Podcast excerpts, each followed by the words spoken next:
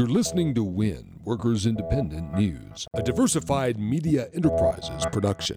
I'm Doug Cunningham. The American Federation of Government Employees says that Trump's firing of FBI Director James Comey underscores the need now more than ever to protect public workers and the civil service system against political firings. Comey led the FBI investigation into Trump campaign collusion with the Russians as the Russians attacked U.S. democracy during the 2016 election. AFGE Policy Director Jackie Simon says the civil service system and union contracts protect public workers from politically motivated firings and punishment. They certainly protect the public and taxpayers from having a government staffed by people whose only qualification for the job is political connection. Simon says a Republican House bill currently before the U.S. Senate making it easy to fire VA employees opens up the entire civil service system to political firings without civil service or union protections to ensure just due process, just like what happened to Comey. Basically, it takes away a worker's ability to effectively appeal a firing. It does so in many ways. It very much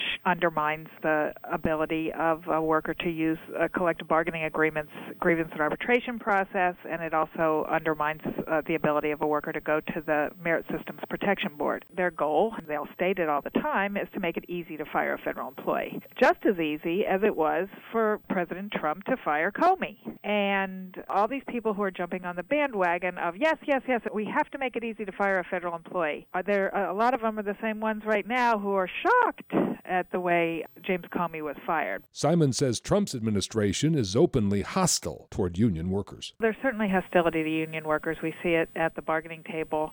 We also see it in the House firing bill for VA workers. A hundred National Nurses United RNs were on Capitol Hill Wednesday urging the Senate to reject the mortal threat of the House health care bill. The nurses say the House Republican health insurance bill is, quote, a mortal threat to the health and well being of our patients and to the health security of our country, end quote. The nurses are advocating Medicare for all instead. In California, National Nurses United, California Nurses Association are pushing hard for a statewide Medicare for all bill. Stephanie Roberson is legislative advocate for NNU CNA. It would guarantee health care for every person living in the state of California, and we hope to offer comprehensive benefits to everyone, and it's similar to Medicare for all. The next step is Senate Appropriations Committee, where we discuss the financial aspects of the bill. We hope to hear that towards the end of May, hopefully May 22nd. WIN is brought to you in part by the Amalgamated Transit Union, the largest labor union representing transit and allied workers